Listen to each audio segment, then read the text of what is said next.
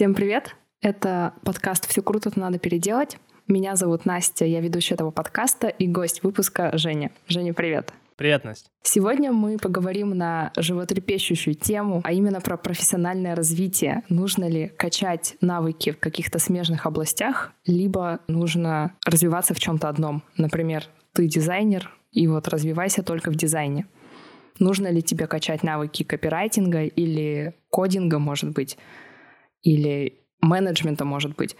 И самое главное, зачем, мы об этом поговорим и обсудим разные кейсы, Женя, а как ты считаешь, можно ли сейчас развиваться в диджитале, да и вообще в любой сфере, изучая только какую-то одну специальность и не затрагивая смежные области? Я думаю, что нет. Ну, давай я на примере авторов и редакторов, потому что это ближе ко мне. Ну, я могу еще про дизайнеров поговорить, разработчиков тоже чуть-чуть, но не так сильно я их, не так хорошо я эту область знаю. Но давай на авторах. А, если ты хочешь быть автором сегодня или редактором, тебе обязательно придется изучать верстку, а, типографику, хотя бы какую-то базу придется освоить все равно, минимальную. А, объясню почему. Потому что возьмем самое простое, плакат, например. Если тебе нужно сверстать плакат или объявление – то тебе уже все равно нужно правильно расположить заголовки, расставить акценты. Тебе нужно выделить важные элементы на плакате или на объявлении. То есть ты не можешь просто взять и написать текст типа в колоночку и типа вот все, я сделал. Потому что текст сегодня это как бы, ну, не есть решение, это не результат. Это один из инструментов, так же, как и визуальное повествование или дизайн, мы сегодня это называем, графический дизайн, например, да, или так же, как веб-дизайн — это создание сайтов. Тоже мультидисциплинарная такая область, где ты должен знать и типографику, и верстку, и ты должен понимать, как работает HTML, как работают резиновые сайты, как адаптивные сайты создаются. То есть ты должен понимать, что такое брейкпоинты, например, элементарно, чтобы знать, э, в каком месте у тебя переходы будут происходить от мобильной к десктопной версии и наоборот. То есть вот эти все моменты нужно понимать как минимум, а в идеале, конечно, их лучше знать, потому что это сильно облегчает тебе работу и взаимопонимание с коллегами из других областей. Вот хотя бы поэтому стоит изучать это. Угу. Иногда может быть такое мнение, что зачем делать работу дизайнера, собирать у него хлеб и самому что-то верстать. Кажется, что если ты редактор, да, то твоя задача — это тексты в первую очередь. Но как вот мы по опыту работы в студии уже понимаем, что если ты редактор, ты ответственен за выпуск некого продукта. То есть тебе поручили, например, сделать плакат, и то ты должен, наверное, понимать, что, например, текст не, не поместится просто. Или, не знаю, или для такого типа печати не получится использовать какой-то, не знаю, специфический цвет. Поэтому, да, но не отбирает ли это работу у тех специалистов, которые профильны в этих сферах, вот у тех же дизайнеров, например? Я думаю, что вряд ли. Я не вижу, как это может случиться, потому что знание в смежных областях нужно не для того, чтобы отобрать работу. Ну, то есть тут есть два пути. Во-первых, зачем тебе имеет смысл учить, если ты нас сейчас слушаешь, человек, в чем смысл учить э, смежные дисциплины? А, первое — это ты повышаешь свою добавочную стоимость как специалист. Неважно, работаешь ли ты в найме или сам на себя на фрилансе, или у тебя свое агентство, а, чем больше ты знаешь, чем в большем количестве сфер ты разбираешься, которые связаны, естественно, с твоей областью, тем ты стоишь дороже. Таким примером может быть, например, Максим Ильяхов. То есть это человек, который может запустить продукт один — может сделать сайт, может написать все, может снять, смонтировать, то есть выпустить полноценный продукт, например, какой-нибудь видеокурс. И такой человек по определению стоит дорого, очень дорого. Возможно, он будет стоить как какая-нибудь небольшая команда даже людей, где будет несколько специалистов, каждый будет заниматься своим делом. Это первый путь, если ты хочешь развиваться и наращивать свою добавочную стоимость. А второе, зачем имеет смысл учить смежные дисциплины, это лучше понимать и объяснять, что ты хочешь сделать своим коллегам или клиентам или подрядчикам. Ну, то есть здесь зависит от того, какая у тебя схема работы, с кем ты чаще взаимодействуешь. Простой пример. Когда мы делали окошки, в последнем цикле мы делали страницу цен. Она сейчас ушла на верстку, и вот на этапе, когда мы писали текст, мы неправильно передали задачу дизайнеру. То есть мы им написали текст, отдали задачу, и что получилось? Дизайнер нарисовал макет, но нарисовал не то, что хотелось изначально. То есть произошла вот эта дискоммуникация, потому что просто отдать текст — это не значит передать задачу, это не значит сделать. И если бы автор потратил чуть больше времени, объяснил бы, что он хочет, собрал бы, например, референсы, как он видит какое решение, и объяснил бы, как должен быть плюс-минус сверстан тот или иной блок, куда, в каком направлении мы хотели бы двигаться, было бы гораздо эффективнее. И другой пример, например, с дизайнер-разработчик связка. Верстальщик сверстал какую-то страницу, и дизайнер должен ее проверить, ну, на соответствие с макетом. Есть два пути, как он может дать обратную связь. Он может текстом написать, типа, исправь вот это здесь на 5 пикселей больше, здесь сдвинь вниз на столько-то пикселей, еще что-то там, вот здесь там интерлиняж увеличь. А может пойти открыть веб-инспектор, сделать скриншоты из веб-инспектора и прям там в коде показать, где что нужно поправить сразу в стилях. И какой вариант, думаете, быстрее? Конечно, второй, очевидно, потому что разработчик не хочет лишний раз лезть в макет, ему проще зайти в код и тут же в коде что-то поправить. И если дизайнер элементарно будет знать, как пользоваться веб-инспектором, он сэкономит кучу времени себе и разработчику, и вот эти правки можно внести несколько раз быстрее. Ради таких вот элементарных моментов стоит изучать смежные дисциплины. Блин, это очень крутой пункт, потому что кажется, что ты учишься, изучаешь там дизайн, редактуру, разработку, чтобы работать одному. Взять проект и самому все сделать, и просто отдать это и получить много денег. Но интересно, что ты можешь в том числе общаться с командой на их языке, например. Ну, те же самые разработчики. Бывает сложно понять какие-то технические вещи, поэтому хороший момент ты затронул. А вот, кстати, расскажи про свой опыт. Ты, я знаю, в дизайне разбираешься, да? А, в редактуре и, скажем так, 360 градусов вокруг редактуры. Везде по чуть-чуть. Да-да-да. Как ты начинал свой путь? Ну, то есть ты изучал по ходу проектов какие-то дисциплины или ты сначала изучил, потом пошел делать? Можешь рассказать кратко весь свой путь? Обзор. Но я не буду рассказывать путь, давай я тебе лучше вот так отвечу, потому что это долго и неинтересно, кому надо это слушать. Я э, расскажу так. Я не верю, что можно учиться вообще в целом как бы заранее чуть-чуть. Это, мне кажется, вообще какая-то странная история. Типа, давай я сейчас выучу верстку, вдруг пригодится. Ну, типа, это какой-то странный подход. Ты же не знаешь, что тебе завтра вообще пригодится в жизни. Ну, это как бы, ну, неизвестно. Поэтому я всегда толкаюсь от того, что мне нужно сейчас, какие передо мной задачи и чего мне не хватает, каких навыков или знаний или еще чего-то. И изучал я ровно так. То есть я не знал вообще ничего про дизайн. Условно, там в 2016 году я был полный ноль вообще в дизайне, в редактуре, во всем что касается этих всех сфер. И как я это учил, ну, я делал какие-то соцсети, оформлял, какие-то посты писал, тоже их же оформлял, потом настраивал рекламу. И по ходу я что-то изучал, там, как картинку сделать, как шаблон в фотошопе придумать, как там вырезать фигуру какую-нибудь, ну там, или фотку какую-нибудь обрезать, чтобы человек по контуру был, там, еще какие-то вещи. Сейчас я уже это все забыл, конечно, э, потому что не пользуюсь фотошопом уже года три, наверное, если не больше и, и так далее. И потом ко мне обратились сделать какой-то сайт. Я такой, о, а как делать сайты? Пошел изучать, нашел Bootstrap. Так, что такое Bootstrap? В общем, э, HTML начал какой-то изучать. Собрал свой первый сайт, собрал клиенту первый сайт. То есть и вот так оно пошло. То есть не было такого, что я сначала выучил все, что нужно, чтобы делать сайты, а потом пошел их делать. Ну, типа, это не работает так. Наверное, можно поступить в какую-то школу, их сейчас, благо, очень много, но я сразу скажу, что школа — это любая школа, неважно какая, даже самая классная, даже если вы пойдете в высшую школу дизайна или какая там британка или что там сейчас есть, ну, любой курс — это не гарантия, что вы научитесь делать проекты. Вообще никакой гарантии. Э, да, вам дадут знания, да, вам дадут какие-то инструменты, но это еще не навыки, это еще не умение, делать проекты. И делать проекты можно научиться только делая проекты, как ни странно. То есть я рекомендую всем, кто сейчас начинает свой путь автором, дизайнером, разработчиком, взять и просто сделать что-нибудь, какой-нибудь проект себе придумать, переверстать объявление в подъезде, а, просто задизайнить себе какой-нибудь простой сайт, страничку о себе. Почему нет? Хороший проект. А, сделать презентацию о себе, тоже задача тоже связанная с дизайном, версткой и так далее. То есть любую посильную задачу взять и сделать. И вот делая эту задачу, вам придется так или иначе столкнуться ну, с нехваткой каких-то знаний или навыков. И тут уже дальше вопрос, где их брать. Я в свое время брал их в книгах. И мне кажется, это очень непопулярный источник знаний сегодня, ну, потому что есть интернет, и я не говорю, что только в книги нужно смотреть. Но в книгах есть фундаментальные знания, особенно когда это касается типографики, верстки и прочего всего. В интернете очень много обрывочных знаний, каких-то советов для конкретных ситуаций, и в этом сила интернета, что ты можешь загуглить свой вопрос, и, скорее всего, ты найдешь ответ, как это сделать, потому что кто-то уже до тебя с этим тоже столкнулся и тоже эту проблему решил.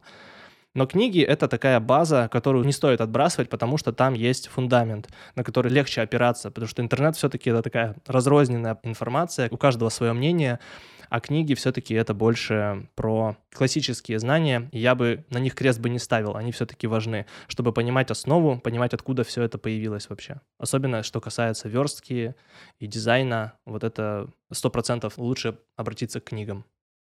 А как вот ты брал заказы, да, и ты сразу говорил клиенту на первых порах, что ты чего-то не знаешь, или ты не говорил и просто по ходу изучал, чтобы никто не узнал, что ты дилетант? Был ли у тебя какой-то страх, может, синдром самозванца на первых этапах работы?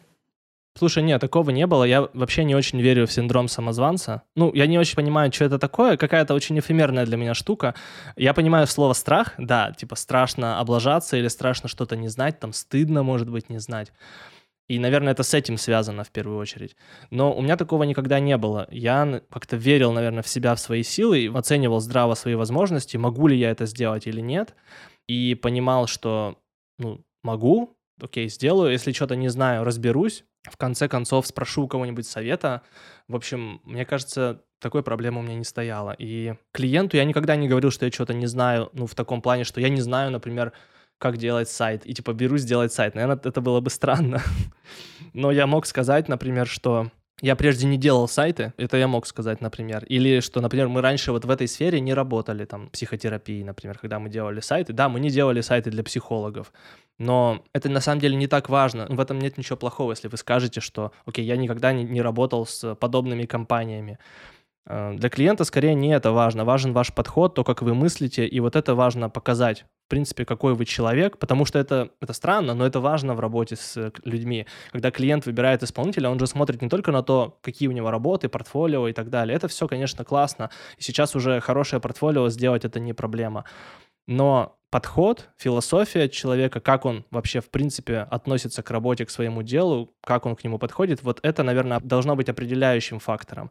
И чтобы это так было, нужно уметь правильно о себе рассказывать, преподносить себя и быть настолько собой, насколько это возможно. Я думаю, это так. И многие этого боятся делать, и это как раз, мне кажется, плохо, потому что люди пытаются казаться кем-то, кем они не являются, и это их уводит не в ту сторону. И вот я думаю, что я просто старался всегда быть тем, кто я есть, и не врать, говорить, как на самом деле, как я буду работать, какой у меня принцип, что я не делаю. И клиент просто соглашался с этим, да, окей, меня устраивает, я буду с вами работать. Или если нет, ему, я ему не подходил, он, наверное, отказывался. Я не знаю только об этом. Мне, прямо никто об этом не говорил. А клиенту не будет страшно, что ты знаешь и то, и другое, и третье, и как будто бы по верхам, и как будто бы не специалист в одной сфере. Не будет ли такого? Ну, возможно, ты сделал кейс, да, и там рассказал, что а вот немножко я сделал сайт, немножко сделал дизайн и там немножко сделал текст. Не может ли это обернуться как-то негативно? Слушай, классный вопрос. А, но я думаю, что нет, не может, потому что зависит, опять же, от того, как ты расскажешь. То есть, если так и написать, ну, я вот немножко тут как бы вот стесняясь, так вот что-то там пальчиком ковыряя стол, что-то делал, ну, конечно, тогда эта неуверенность, она чувствуется сразу, и человек такой, ну, что-то он какой-то, ну, не верит как будто в себя, вообще справится ли он с задачей. А если написать об этом спокойно, что вот у меня была задача сделать вот такое-то, что я делал? Я, например, там написал текст, составил структуру, вот смотрите мой черновик, как это было изначально, вот черновик структуры. Потом я набросал какие-то варфреймы, э, в фигме, например, собрал референсы, и после этого вот я там сверстал, вот посмотрите кусок моего кода, например. То есть ты покажешь, что ты понимаешь, о чем ты говоришь. Ты покажешь процесс, как ты по кускам, по шагам делал, например, этот сайт, или как ты делал презентацию, или как ты переверстывал плакат, ты можешь прям показать все итерации, все свои подходы выложить. И тогда понятен твой процесс, понятно, как ты мыслил, видно, что у тебя в голове происходило, как ты решал эту задачу. И в таком случае вопросов не должно остаться у клиента. В этом и смысл кейсов. Поэтому это, кстати, вот к вопросу о том, как сейчас немножко в сторону уйду, когда говорят про личный бренд, типа как мне продавать с помощью контент-маркетинга. Вот продавать с помощью контент-маркетинга единственный способ это публиковать кейсы. Можно больше вообще ничего не делать, просто завести себе, не знаю, телеграм-канал, куда вы будете выкладывать свои кейсы. И пусть люди туда подписываются, клиентов всех туда подписывать, и пусть они смотрят, как вы работаете. И все, больше ничего не нужно, больше можно ни о чем не рассказывать, в принципе, потому что через кейсы уже видно, как вы мыслите, как вы работаете, и это готовое портфолио потом для поиска работы, например, если вы хотите в штат куда-то устроиться. А, в общем, вот это самое лучшее, что можно делать. Да, хорошая идея с кейсами. Ты сразу показываешь глазами клиента, да? Например, если он ищет разработчика на сайт, даже дизайнера, например, да, он может посмотреть кейс, увидеть, что ты уже делал сайт. Там неважно, делал ты на Bootstrap или там на другом каком-то, на тильде, не знаю. Если ты сделал продукт, да, и решил задачу клиента, который к тебе обратился, то, в принципе, высока вероятность, что к тебе обратятся, потому что можно посмотреть процесс и можно сходить на сайт, посмотреть, как он устроен, и уже оценить его. Да, именно так. И, кстати, я хотела сослаться еще на твой блог. Ты как раз недавно публиковал про то, что не стоит делать все идеально. Посыл не в том, что нужно сделать кое-как, да, а не нужно тратить безумное количество времени и доводить все до идеала. Ты все равно не достигнешь идеала, скорее всего, а время потеряешь. Поэтому я думаю, на первых порах это хороший совет. Делать, пробовать, и потом уже на ошибках своих изучать дальше эту дисциплину, там, редактуру или разработку. Я бы здесь дополнил. В посте я говорю о том, что нужно делать достаточно хорошо. Я могу пояснить, что это значит. То есть нужно сделать на максимуме своих возможностей, которые у тебя есть сейчас. На максимуме своих навыков, знаний, которые есть в данный момент. Не ждать завтра, не через неделю, а вот прямо сейчас. И такая штука еще, что пока ты делаешь что-то, ты не можешь это посчитать в количестве итераций. У некоторых есть такая иллюзия, что если, например, я сейчас сделаю 5 вариантов там главной, это типа я сделал 5 итераций. Нет, чувак, это все еще одна итерация, потому что ты еще не сделал продукт, который доступен людям. Вот когда у тебя сайт запущен на домене каком-то, выложен, и люди могут туда прийти и посмотреть, вот это готовая работа, например, если мы делаем сайт, или презентация, доступная по ссылке, или PDF-файл, который можно скачать, я не знаю или там повешенное объявление в подъезде. Это вот результат. А до тех пор, пока это файл на компьютере, пока это где-то у тебя хранится в папке, это еще не результат, это ты еще создаешь какой-то продукт, и это еще процесс. Поэтому очень важно как можно быстрее переходить от делания к сделыванию, я бы так это назвал. То есть чем быстрее вы что-то сделаете и выпустите в мир, тем быстрее вы получите обратную связь, насколько это хорошо, насколько это плохо или, ну, типа, ок. То есть э, пока вы делаете, вы не знаете наверняка. Это только ваши предположения, ваши догадки. Это еще не обратная связь от людей, которые уже реально взаимодействуют с этим продуктом, с этим объявлением или с этим постом даже. То есть пока я, допустим, не опубликовал пост, я бы не узнал, что люди думают по этому поводу. Я мог только догадываться. И, в общем-то, бессмысленно было бы редактировать этот пост еще дольше, например, там делать еще какой-то подход к нему. То есть все, вот я его написал, отправил, и пошла обратная связь от людей, какие-то комментарии, возражения и так далее. Я узнал, что думают люди, увидел альтернативную точку зрения. Только так это работает, и в том числе с дизайном и с любыми другими продуктами. А как ты думаешь, Жень, а есть ли какие-то навыки, которые вот сейчас в диджитале нужны всем? И копирайтерам, и разработчикам, там, специалистам по рекламе. Вот моя идея была в том, что это, наверное, менеджмент, в том числе, чтобы ты мог работать без менеджера. И если ты взял проект на фриланс, на тот же самый, чтобы ты его, даже если один или в команде с кем-то, чтобы ты мог его, как вот ты говоришь, сделать, и уже что-то вышло в свет. Я бы сказал даже не менеджмент, потому что это очень обширное понятие. Я бы сказал умение отвечать за результат. Вот этого очень многим не хватает. Поясню, что это значит. Отвечать за результат значит вести проект от начала до конца, от там, первого брифа, какого-то созвона с клиентом, где вы составляете понимание задачи, до момента, когда у вас подписан акт, что ваша работа принята. Вот, ну, если вы работаете как ИП, например, или ООО, то, очевидно, сдачей работы, окончанием проекта является подписание актов. Пока акт не подписан, проект не закончен. И любой менеджер это знает. Поэтому иллюзия, что там сайт запущен, мы сдали проект, это еще нет. Вот когда акт подписан, тогда проект сделан. Это если вот в таком предпринимательском ключе думать, да, об этом. Ну, если вы самозанятый, там, наверное, проще, там у вас какая-то, наверное, оферта или как это работает, я не знаю, ну, типа договор оферты, с которой соглашается клиент путем оплаты вашей работы. Если он оплатил, значит, он принял эту оферту, значит, он там автоматически принимает результат работы. Скорее всего, это как-то так работает, потому что у самозанятых, я знаю, нет актов, например. И тут попроще. Вот, тогда, да, у вас, наверное, запуск проекта — это там запущенный сайт, сделанная презентация, когда клиент вам в чат написал «ок, все принято», условно говоря, а, или текст, какой-то черновик в Google Доке, например. И я думаю, что вот умение довести до конца, дотащить, а, сделать проект, несмотря ни на что, на все трудности, где-то включиться в переговоры и что-то снять путем переговоров, какие-то возражения, замечания, какие-то нюансы, которые возникают. Там, например, увидеть момент, где можно пофлексить, что-то отрезать и не делать, запуститься без этого, это тоже навык такой, ну, надо это уметь сделать вовремя. Например, вот у нас в окошках последнее было, мы делали долго страницу цен, что-то нам все не нравилось, как она получается, и мы уже вышли там за рамки, и я думал, ну, окей, неделю еще по дизайнам, а уже там пошла вторая, я понимаю, что все, ну, типа, это уже too much, надо останавливать это все. Я понимаю, так мы же можем просто не делать этот блок, который у нас, нам не нравится. Можем его просто выбросить и все, и запуститься без него. Это же та же будет страница цен, она ни, ничем не пострадает, ничем не будет хуже потому что человек, который придет туда смотреть, он даже не знает, что там этот блог был, потому что мы же ему не рассказывали, что там вот был блог, но мы не сделали. То есть вот это еще важное осознание, что то, что вы выпустили проект, и вы знаете, что там есть какие-то шероховатости и что-то там не очень, это только вы знаете. Никто больше не знает о том, что там где-то запятая не та, или там вот опечатка есть. Ну, один человек увидит опечатку, например, ничего страшного. Или кто-то увидит, ой, там они не сверстали это, а это просто картинки залили. Ну и что, какая разница? Это поймет там, не знаю, 5 человек из тысячи, в лучшем случае, которые в этом разбираются. Все остальные, для них это будет такой же сайт, как если бы вы там сверстали это условно кодом написали.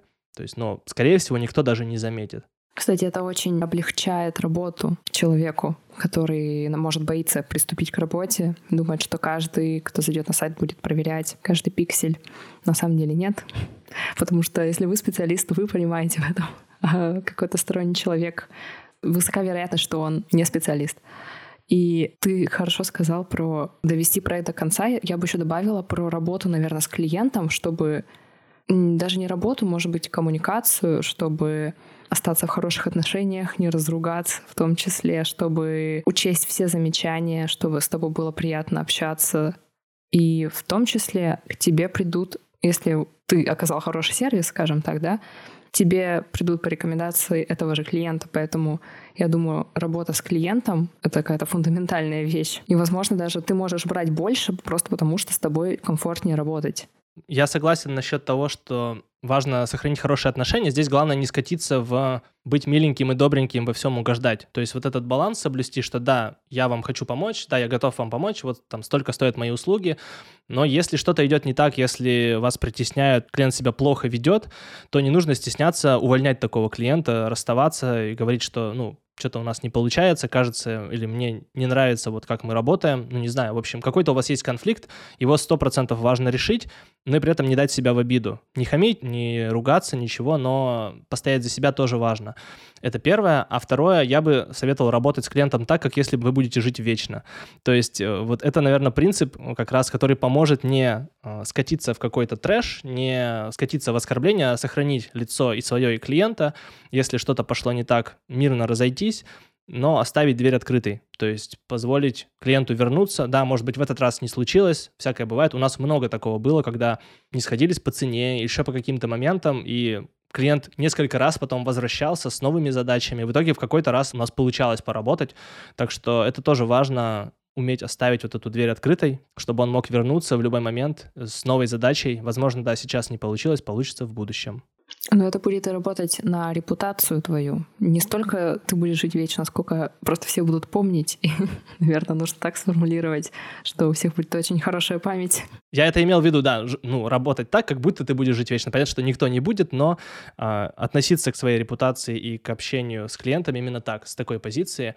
Ну, то есть, чтобы не было стыдно в итоге потом э, за какие-то моменты. То есть вести себя достойно, это тоже важно. И там, это касается простых каких-то вещей, не пропадать, предупреждать заранее о проблемах в том числе и требовать такого же к себе. То есть никому тоже не нравится, когда клиент пропадает и там не отвечает тебе неделями. Ну, ему как бы это можно простить, у него куча дел, всяких других, помимо твоей задачи, там, и текста какого-нибудь, который он тебе заказал. Но, тем не менее, это тоже никому не нравится, поэтому... Это, но это не дает повода как бы вести себя в ответ так же. Это как бы странно. Поэтому, как говорится по-английски, always do the right thing. То есть всегда делай то, что должен по-русски. Будь что будет.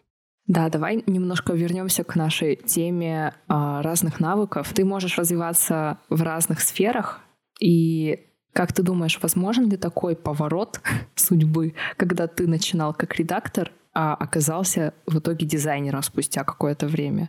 И знаешь ли ты такие примеры, может быть, у себя по знакомым или по известным каким-то людям? Ну да, конечно, куча примеров. Ну ладно, не куча, наверное, но много примеров. Денис Силин, арт-директор Колесника, он вообще не был арт-директором, ну, типа, никогда, наверное. Он просто очень хорошо управляет, менеджерит хорошо, и постепенно просто какие-то навыки у него развились, он там начал делать презентации в свое время, еще что-то, и постепенно, постепенно все больше стал понимать про дизайн, еще про какие-то моменты. А, Саша Бизиков, я знаю, что он ведет хороший канал про презентации их верстку, и в свое время он был дизайнером, потом, а, вру, он был разработчиком, потом перешел в дизайн, стал дизайнить что-то, ну, какие-то интерфейсы, а сейчас вот еще и презентациями занимается активно. То есть вот он уже три сферы как бы поменял. Разработка, интерфейсы, презентации. Вообще не очевидный путь, казалось бы. То есть обычно наоборот делают презентации, интерфейсы, разработка, то есть, а у него вот в обратную сторону такое развитие. Поэтому Примеров масса. Почти все главреды, которых я сейчас знаю, там Ира Ильяхова, Максим Ильяхов и другие ребята, там, не знаю, Семен Иноземцев, то есть те, кого, те, кто у меня на слуху, это люди, которые выросли из авторов обычных, копирайтеров, то есть они начинали путь не будучи руководителями, а сейчас они по факту руководят проектами, командами, то есть у них работа совершенно не в том, чтобы написать текст, а в том, чтобы текст в принципе случился и случался регулярно, то чтобы эти тексты выходили как конвейер, чтобы работал процесс, чтобы люди понимали, как что устроено у них в компании, чтобы не было препятствий для работы, например. А, вот. Компания, я имею в виду, наверное, больше редакцию, да, э, здесь, не в целом какой-то бизнес. Но, может быть, и бизнес, почему нет? Если они запустят свой бизнес, кто-то из них, то у них будут похожие задачи, только в какой-то другой сфере, например. Поэтому примеров таких масса. Человек за жизнь сменяет кучу амплуа, и этого вообще не нужно бояться и стесняться. И от того, что я называюсь редактором, не значит, что я не могу управлять дизайн-студией, например.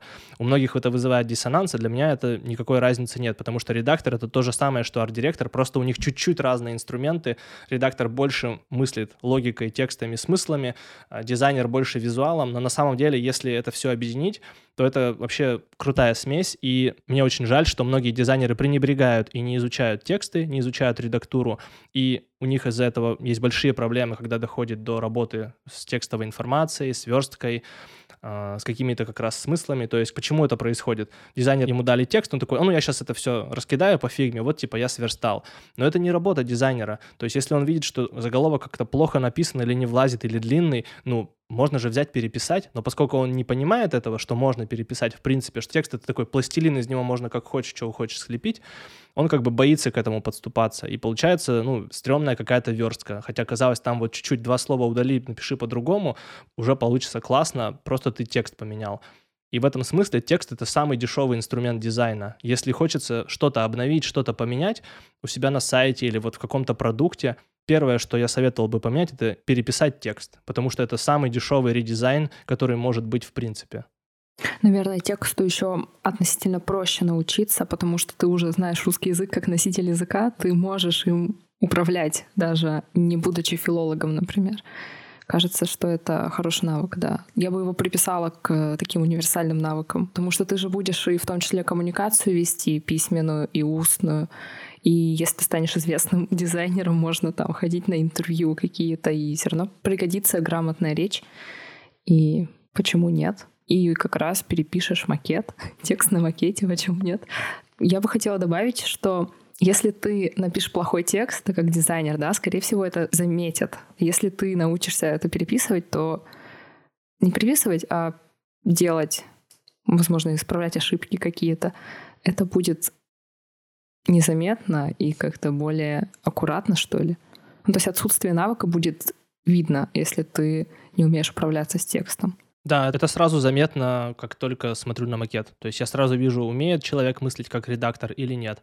То есть редактор от слова ну, редактировать, да, понятно, то есть что-то убирать, э, добавлять. Но я бы еще, есть такой глагол reduce по-английски, то есть оно еще как-то у меня вот с этим смычится, хотя это вообще не однокоренные слова, но то есть э, это скорее усечение каких-то смыслов, еще чего-то, выбрасывание лишнего. Это как работа со скульптурой условно. То есть э, скульптор, он же высекает из камня, то есть он убирает какие-то части, чтобы получилась фигура. То есть он отсекает лишнее. Соответственно, редактор делает примерно это же самое, и вот научиться этому довольно несложно, но требует времени, навыка и особого подхода, я бы так сказал. Но это очень полезно, и ты правильно заметила в коммуникации, а, особенно на удаленке, основная коммуникация — это все-таки текст, например, у нас в студии это не созвоны, и человек, который не умеет формулировать мысли, ему будет очень тяжело работать у нас, потому что, ну, просто никто не будет созваниваться с тобой несколько раз в день просто потому, что ты не умеешь формулировать мысли письменно. Поэтому мы, например, смотрим сразу, умеет ли человек писать. Но это уже какая-то отдельная тема пошла, я сейчас уйду в дебри. Очень интересная тема. Можно отдельно как-нибудь поговорить про найм, как вообще устроен, что делаем. Это, мне кажется, тоже интересно. Да. Мы так ненавязчиво посоветовали как раз личностей, которые развивались в разных сферах, да, ты назвал и Дениса, он из Тюмени, кстати, если кто знает вдруг. Денис, привет. И ты упомянул главредов и арт-директоров. Ими не становятся после курса какого-то, да, ими становятся как раз в процессе работы. И даже какие-то издания, они чаще взращивают каких-то руководителей из тех, кто у них давно работает. Поэтому если ваша цель стать арт-директором студии, то, наверное, стоит начать ну, с дизайнера или с редактора. Знаете, есть колесо баланса в психологии или где, не знаю. И там разные сферы жизни, и в идеале, если у тебя все они более-менее равны, то ты счастливый и благополучный человек. Так вот, ты можешь выбрать себе какие-то сферы, в которых ты хочешь развиваться, и постепенно так закрашивать, что вот дизайн там две палочки, редактура три палочки. И вот если нет вот таких перекосов, то, вероятно, если все отлично, то через несколько лет ты станешь. Но если ты хочешь руководить, ты получишь должность руководителя или запустишь свой проект. Поэтому почему нет? У нас есть в студии такой тест, который мы даем всем пройти. Я думаю, мы ссылочку просто прикрепим в описании а, как раз на разные типы навыков администрирования, управления, делание своих задач, какие-то хард-скиллы, и там еще что-то есть. А, предпринимательские навыки тоже, предпринимать инициативу какую-то проявлять. И вот можно тоже его пройти, будет полезно увидеть, что у вас развито лучше, что хуже, какие навыки надо качать. Ну и становится понятно, что если вы хотите руководить, то вам нужно, например, чтобы администрирование и предпринимательские навыки были на высоте. При этом не столько важно, как вы хорошо умеете писать тексты, потому что если вы это не собираетесь делать, а другие люди будут делать, вам скорее важно понимать, что такое хороший текст, что такое хороший дизайн. Вот. И не обязательно самим очень хорошо уметь их делать. Можно нанять человека, который делает это лучше вас, и направлять его в нужном направлении. Да, если вы не хотите руководить, вот я пока на этом этапе своей карьеры не хочу руководить людьми, ну, не так сильно, например, как делать что-то сама. И такой вариант тоже возможен. Например, вот Максим Ильяхов рассказывал, что у него жена больше руководитель, и ей интересно собирать редакцию, строить процессы, там, где она работала в бизнес-секретах, и сейчас в Пассифлоре работает. И ей вот это очень интересно. То есть ставить задачи, руководить, проверять все это. А вот Максим Ильяхов рассказывал, что ему интереснее именно изготавливать какие-то продукты. Ему не так интересно общаться с людьми 24 на 7. И это тоже нормально. Ты по-разному зарабатываешь деньги, по-разному устраиваешь свою работу, поэтому главное, наверное, это не сразу, конечно, понять, какой ты больше управленец или создатель чего-то. Наверное, по ходу работы ты уже будешь лучше это понимать. Но нужно попробовать, наверное, в разных сферах чуть-чуть поработать и уже решить для себя. Да, брать разные типы задач и что больше откликается, от чего больше прет, то и делать, естественно. Ну, то есть всегда удваивать то, что хорошо получается. Круто, Женя, получился очень классный разговор, очень полезный. Мы добавим ссылки на все, что мы упоминали в описании, можете почитать. Я думаю, будем закругляться. Спасибо за разговор, Жень. Кайф, спасибо. Если у вас будут вопросы или вы хотите нам что-то посоветовать, разобрать какую-то тему или предложение чего угодно, напишите нам на почту, мы все прочитаем и, возможно, сделаем эпизод на вашу тему или разберем ее в рубрике «Ответы на вопросы». Всем спасибо, всем пока. Небольшая догонка в конце. Э, Настя говорила про синдром самозванца, и я забыл добавить один важный принцип. Принцип называется «отъебаться от себя».